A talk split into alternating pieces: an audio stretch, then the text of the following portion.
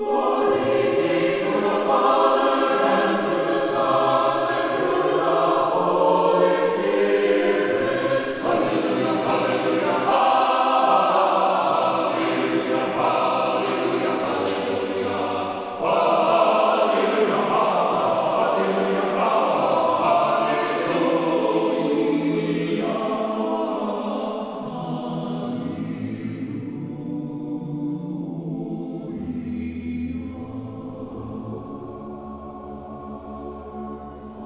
Glory to Jesus Christ. Annunciation Byzantine Catholic Parish presents Light of the East, a program revealing how the Eastern Catholic churches have nourished the Roman Catholic churches and today's world in profound ways through their histories, traditions, mysteries, and spirituality. Hello, I am Father Thomas J. Loya, pastor of Annunciation of the Mother of God Byzantine Catholic Church in Homer Glen, Illinois, and this is a story of the Eastern churches, an inspiring story of faith, courage, intrigue, mystery, spirituality, dissension, and reconciliation. But most of all, this is an expression of a great experience of faith through a unique divine liturgy. Join with me now as we look toward the light of the East.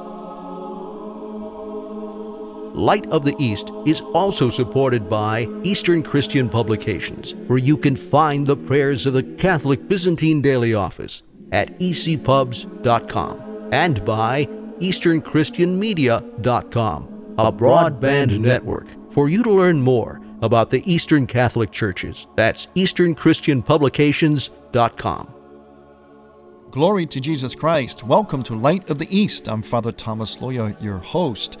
And as always, we have a jam packed week in the Byzantine liturgical calendar. We've got a number of things going on. Today is what's called Meatfare Sunday.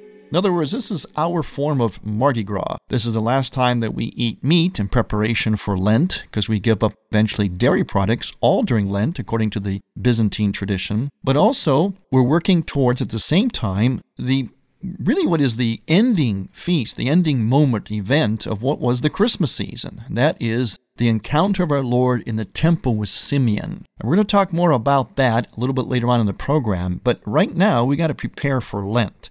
And we have just the perfect person to help us do that. One of our old friends here, longtime friend. He's not old, but he's an old friend, meaning he's been with us for a long time here at Light of the East. His name is Jack Figel from Eastern Christian Publications. Glory to Jesus Christ, Jack. Welcome again to Light of the East. Glory forever, Father. Glad to be here. How are you? Good. And you're going to help us because this is such a, a, weighty time of the year, this Lent. So I'm going to need someone else to help me prepare the audience for Lent. And you've got just the right recipes, don't you? The right ingredients. well, I hope so, yes. Uh, Lent, or known as the Great Fast, is mm-hmm. probably the most intense period of prayer and spirituality in the Byzantine Church. And uh, we have a number of uh, wonderful spiritual books that are uh, specifically oriented towards this Lenten season.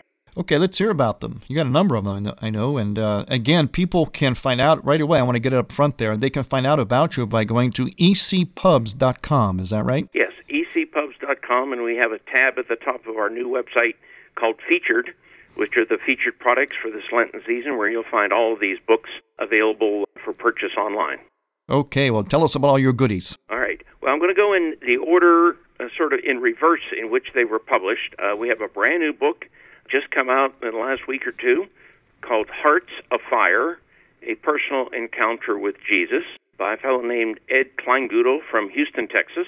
And uh, he's written this book about the Jesus prayer from an Eastern perspective. The Jesus prayer, of course, is the prayer that we say uh, when we hold our prayer rope, our chotki and uh, there's a special rhythm and, and spirituality associated with the Jesus prayer. So that's a brand new book that's uh, just come out uh, for this coming Lenten season. But you know, and Jack, it's interesting because the author, this Deacon Ed, he is a, I guess, a bi-ritual deacon, right? Yeah, if you could call him that. Uh, he's uh, ordained to serve in the Roman Catholic Church, but he has such an interest in the Eastern Church that he has special permission from his bishop, which is Cardinal DiNardo of the Houston Galveston Diocese, uh, to serve in the Byzantine Catholic parish in Houston, where I actually uh, lived for a couple of years back in one of my earlier careers. uh, a beautiful little uh, converted Baptist church into a Byzantine Catholic church. Oh, wow. And Ed serves both in the Roman Rite and in the Byzantine Rite. And again, his book is Hearts of Fire A Personal Encounter with Jesus. So, what else have you got? Uh, the second book published uh, last year is called Unfinished Business by a lady named Marianne Sailus from the Northeast Pennsylvania region. And it's a book of daily spiritual reflections specifically designed for Lent. A beautiful little addition to her collection of books in which you uh, do daily reflections as you have your cup of coffee in the morning. One book she's published is called Java with Jesus. The second one is called Cappuccino with Christ. And uh, now we have one that's specifically designed for Lent called Unfinished Business. Of course, having a cup of coffee, uh, you, you can't have it with milk or cream, right, during Lent, right? That's right. That's right. if we had more time, I'd tell you a, a, cute little story about cream and coffee and, and so forth at an ecumenical event, but I'll pass for now. Okay, next time. yes. The next book, going sort of backwards in time, is a coloring book for children of the icons associated with the weeks of Lent and also then the weeks after Pascha up until Pentecost. It's called The Colors of Tradition, Lent and Pascha, and these are uh, black and white drawings of icons that my father, John Figel, did for me a number of years ago. And it's, uh, again, a special book just for Lent, uh, but oriented towards children. Jack, what were these? What are these pictures? What are they drawings of that the kids uh, would color? The first half of the book are the uh, icons associated with the Sundays leading up to Pascha or the Sundays of Lent. So we have the first Sunday of Lent, called the Sunday of, of Iconography yeah. or the Sunday of Orthodoxy, in which icons were reestablished in the church. Then we have the weeks of the Cross and the week of St. Gregory Palamas and the week of Mary of Egypt.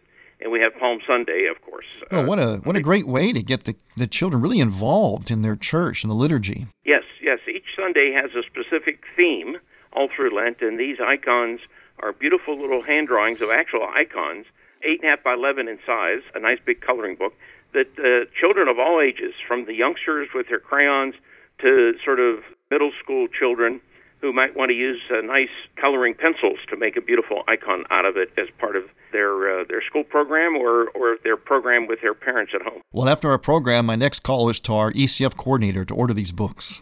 then we have two books that uh, have been out for a number of years. One is called Journey Through the Great Fast, was a collection of daily reflections put together by the Byzantine Catholic Catechetical Office in Pittsburgh with laypersons and clergy from across the country, each one giving sort of a one page reflection on each day of Lent, and the collection is called Journey Through the Great Fast. And then the last book that I'll mention is entitled Our Paschal Pilgrimage by our friend Bishop Basil Losten of the Ukrainian Catholic Church, now retired uh, Bishop Emeritus of Stamford, Connecticut, where he explains the liturgical traditions of the Slavic churches, Ukrainian, Ruthenians, and so forth, uh, for each of the weeks of Lent and Holy Week with a, a wonderful catechesis or education about what we do during Lent and why we do it. Well, those are the things that you offer for Lent. However, for those of you who are listening, Jack is the head of what's called Eastern Christian Publications, and of course, that website is ecpubs.com.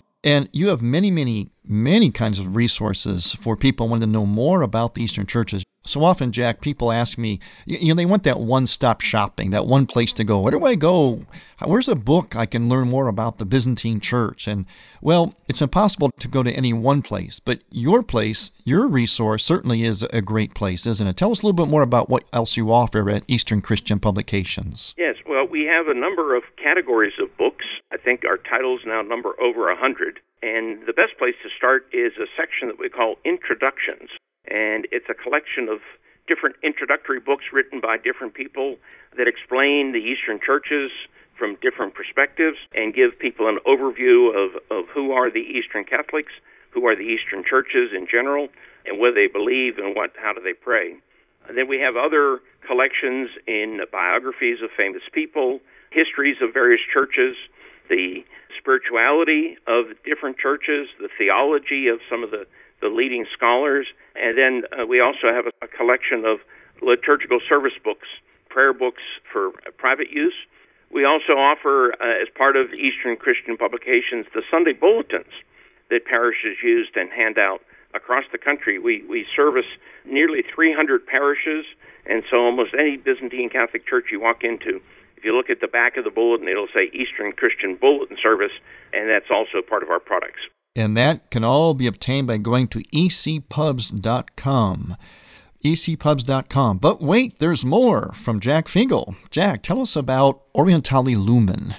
Well, that's another little sort of side hobby. We have uh, the Orientale Lumen Foundation, a nonprofit organization dedicated to promoting the Eastern churches, but also dedicated to ecumenical dialogue between Catholics and Orthodox. And in 2016, this coming year, we have a number of very exciting events.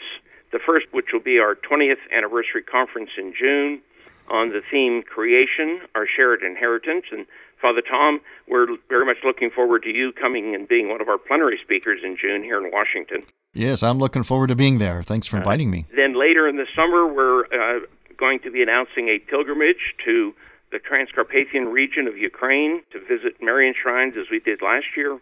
And then in October, we're planning a pilgrimage again with Viking Travel to uh, visit Rome and Constantinople, and uh, hopefully, if all goes well, have a private audience with both Pope Francis and Patriarch Bartholomew. And if uh, we get the blessing of the bishops and uh, move forward, we're hoping to have a concert tour of the choir from the Uzhhorod Seminary in the September timeframe uh, in uh, various parishes across the Northeast and Midwest. And to find out about Orientale Lumen, the conferences and the trips, where can people go? That uh, direct website is olconference.com. There's also a website called seminaryconcerttour.com.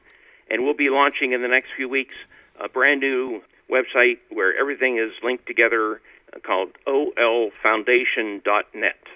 So oh. there's olfoundation.net is the new one that people can start with, and then the others uh, will be integrated and come along with it. But people can go to the olconference.com if they want information about the conference in June, and to Seminary Concert Tour to find out information about the concert tour coming up in September. Well, Jack, you're obviously a very busy man, so we're going to let you go and get back to your good work and tend to those orders that hopefully are coming in, especially to ecpubs.com for those great Lenten resources. Thanks so much, Jack, for stopping in here at Light of the East, and we will catch up with you again. Okay, thanks very much, and have a blessed Lent. God bless. Thanks, you too. I'm Father Thomas Loya on Light of the East. Light of the East mission is Christianity's reunion, and to tell the story of the Eastern lung of the Catholic Church, we need your support. In order to keep Light of the East on the air, you can make a donation now by going to ByzantineCatholic.com. That's ByzantineCatholic.com. And then donate securely using any major credit card. With your help, we can keep Light of the East's illumination bright. As a married couple, how would you like to give each other the gift of love itself? Then this is for you. Hello, I'm Father Thomas J. Loya, and I am inviting husbands and wives to join me and the team at the Tabor Life Institute at St. Nicholas Parish in Munster, Indiana on Saturday, February 27th, and at St. Basil's Parish in Sterling Heights, Michigan on Saturday, April 30th for Embracing the Mystery, a day of recollection for married couples. Our presentation weds together the sacramental liturgical worldview of Byzantine spirituality and St. John Paul II's theology of the body to rediscover the why of marriage so as to know the how of a happy sacramental marriage. We will also integrate what goes on in church with what should go on in our homes. For information and to register, visit taborlife.org. That's taborlife.org. Or call 708 645 0762. 708 645 0762. You're listening to Father Thomas Loya on Light of the East.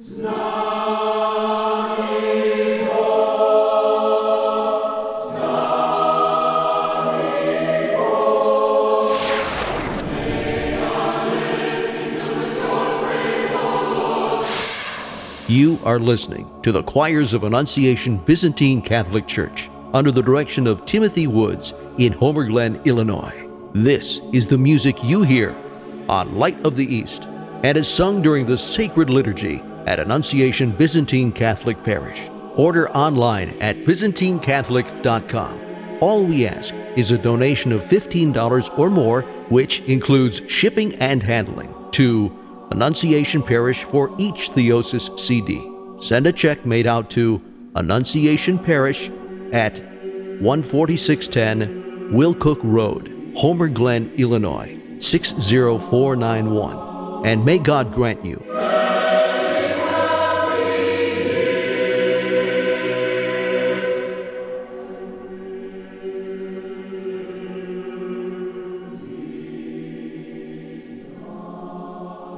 Welcome back to Light of the East. I'm Father Thomas Loya, your host. As I mentioned earlier in the first part of the program, we have a very rich week coming up. It's already started here.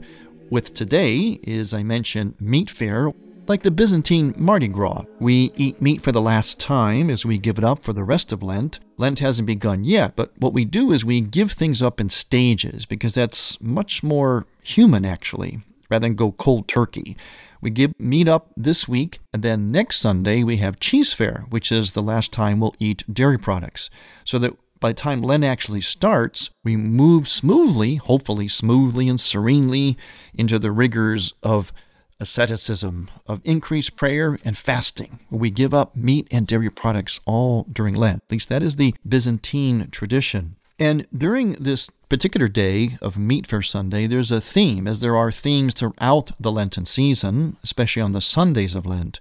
Well, these pre Lenten Sundays have their own themes, such as today. Meatfare also carries with it the theme of the Last Judgment. So we read the Gospel from Matthew 25, you know, where he says that you must, you know, feed the hungry and clothe the naked and, and visit those in prison and so on. Otherwise, you cannot enter the kingdom of heaven yourself. And in our liturgical prayers, we sing things like this When you shall come to render just judgment, O righteous judge, you shall sit upon your throne of glory.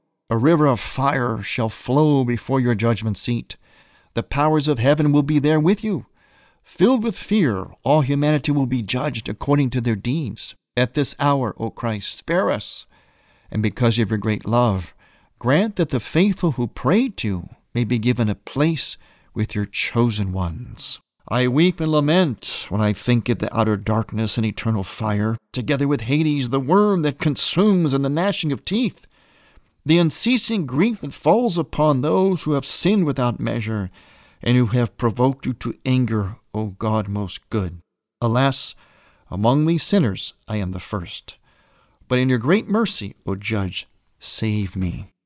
Many verses like this, as you can see, they're deeply penitential. It almost seems like we're beating ourselves up. But actually, when you think about it, they're very, very realistic. They're very honest. I mean, just think about the time we just came through, which is just ending now, as I mentioned, with the upcoming feast of the encounter of our Lord in a temple with Simeon. Imagine the remarkable action of the incarnation of God's humiliation for us, humbling himself, coming down to earth, being one of us, taking on circumcision, and eventually he will suffer and die for us and, of course, rise. But imagine that. What else can we be in light of that? In light of that reality, but humbled and repentant in other words, it highlights our own unworthiness, our own sinfulness. This is not a negative thing. This is actually a positive thing, which is why we call Lent in the Eastern churches the bright sadness. See how it's two complementary words or seemingly opposite words? Bright sadness. It is sad because we understand and look at our own sinfulness in light of the goodness of God, but it's bright because in looking at our own sinfulness, we're motivated to repent and to renew and so we become our true bright selves. So the two things go together, and that's very indicative of the genius of the Eastern spirituality. We're very good at living in the both and. How can something be bright and sad at the same time? Well, it can. That's called a mystery. You don't figure it out, you just kind of live there live in the intersection of two opposite or complementary realities. In our case, it's the sadness of our sinfulness, of facing that sinfulness, honestly, and doing something about it. Going into ascetical disciplines such as fasting and the prostrations that we do in the long penitential services. And during that, we can sense ourselves becoming renewed, as though we were shedding our old selves and taking on our new and real selves. It's really a, a, marvelous, marvelous experience. It's a rich, rich time, this time of the great fast, the bright sadness. In other words, this time of Lent. But speaking of brightness, we have a very bright feast day this week as well. On the liturgical calendar, both of the eastern and the western lungs of the church, as St. John Paul II referred to it as. In both the Roman Catholic Church and the Eastern Catholic Churches, we celebrate the feast of, and it's got a couple names, the encounter of our Lord in the temple with Simeon. It's also called the purification, and it's also called the presentation. What we're talking about is that story in Luke chapter 2, where Jesus is presented in the temple as a boy by his mother and foster father Joseph. This was according to the law, the custom. At a certain time, the child would be presented into the temple. And as Jesus is presented there, an old man receives him named Simeon the elder. He had waited all his life for the coming of the Messiah. And as the Christ child is placed in the hands of the just elder Simeon, he proclaims these memorable words O Lord, now you may dismiss your servant, for my eyes have seen the glory of your people. And it's as though Simeon had no more reason to be on this earth. He maxed out this life. I mean, how much greater can you get than to hold God, the Messiah, in your own hands? What else can this life offer? Now it is time to go on to the next life, for nothing can be greater now. And this is the theme of this particular feast day. And it brings to conclusion what started in December with the birth of Christ and that is the process of illumination, of manifestation, of a showing forth of God's glory, God's mercy, from his birth to his circumcision, his presentation in the temple, his baptism. It, it, was one event after the other of God. We say that he humiliates himself, meaning he humbles himself. He brings himself down and submits himself to his own laws. These laws were made, as you recall, in the Old Testament for the Jews. The laws are made for sinful people. We need laws because we misbehave. We don't always do things the right way just naturally. So we need laws to help keep us on track till we arrive at that freedom in the spirit, as St. Paul talks about. So God did not need laws. He's perfect. He made up the laws for us. And yet he submitted himself to those laws, even today being presented into the temple. We call that the presentation of Christ in the Western Church. In the Eastern Church, we prefer the word encounter. Simeon encounters Christ. And as always, these biblical events are our events, our lives, are not history lessons. We are encountering Christ. Christ is being put into our hands, and we should proclaim and exclaim just as Simeon did now you may dismiss your servant, Lord, because my eyes have seen a light of revelation to the Gentiles. We have seen the light. That's all the more reason why we need to repent. Isn't it interesting how the two themes, the two cycles of the liturgical year are coming into a, a confluence together? The brightness of the incarnation and then the sadness of our repentance as we prepare for Lent. But the two work together. Now, a little bit of the history of this feast. It goes back a long way, this observance, all the way back into the fourth century. Now, I'm going to read a little bit from a wonderful series that you can get from the Byzantine Seminary Press. It's called the Leaflet Series. And it talks about the history of this feast. It says the oldest written account of the solemn celebration of the feast of the presentation of our Lord dates back to the fourth century and is the work of a Spanish nun, Egeria, who kept a diary of her pilgrimage to the Holy Land toward the end of that century. In it she writes, and listen to this the 40th day after Epiphany is indeed celebrated here in Jerusalem with the greatest solemnity. I'm going to stop there for a second. You notice I said Epiphany? We would actually say it's Christmas because it's 40 days after Christmas. Well, this gives you an indication of how Christmas was observed back in the 4th century, early on. It was actually observed simultaneously with Epiphany. It was one continuous event, as I've been saying during this program of a showing forth, a manifestation, whether it was Christ being born, revealed in the flesh, the Magi coming to visit him, or the revelation of the Trinity at Christ's baptism. Notice the same theme is there. It's fundamentally a showing forth. So, in the early centuries of the church, they actually celebrated Christmas together with Theophany and Epiphany. It was a little bit later on they started to separate it out. So, it's interesting that this nun, in her diary, as she made a pilgrimage to Jerusalem during this feast, that she uses that word Epiphany instead of Christmas. Now, the pamphlet continues. On that day, there is a procession into the anastasis. Now, another interesting word. It means resurrection. The Eastern churches call the church that's over the sepulchre and the place where Christ died on the cross, they call that the church of the resurrection, Greek anastasis. In the Western church, they call it the church of the Holy Sepulchre.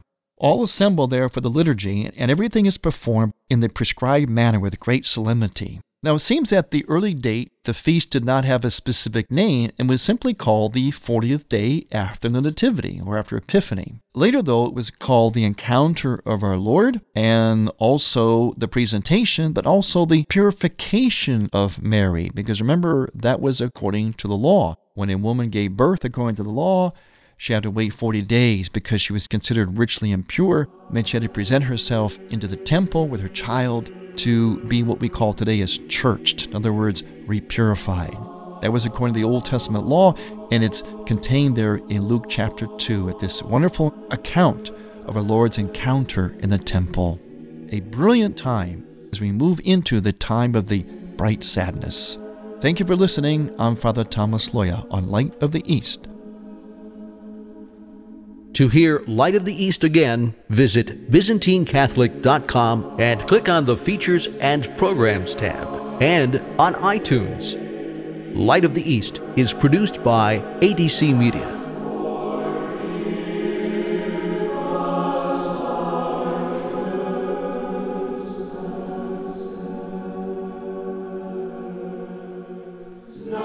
Thank you for listening.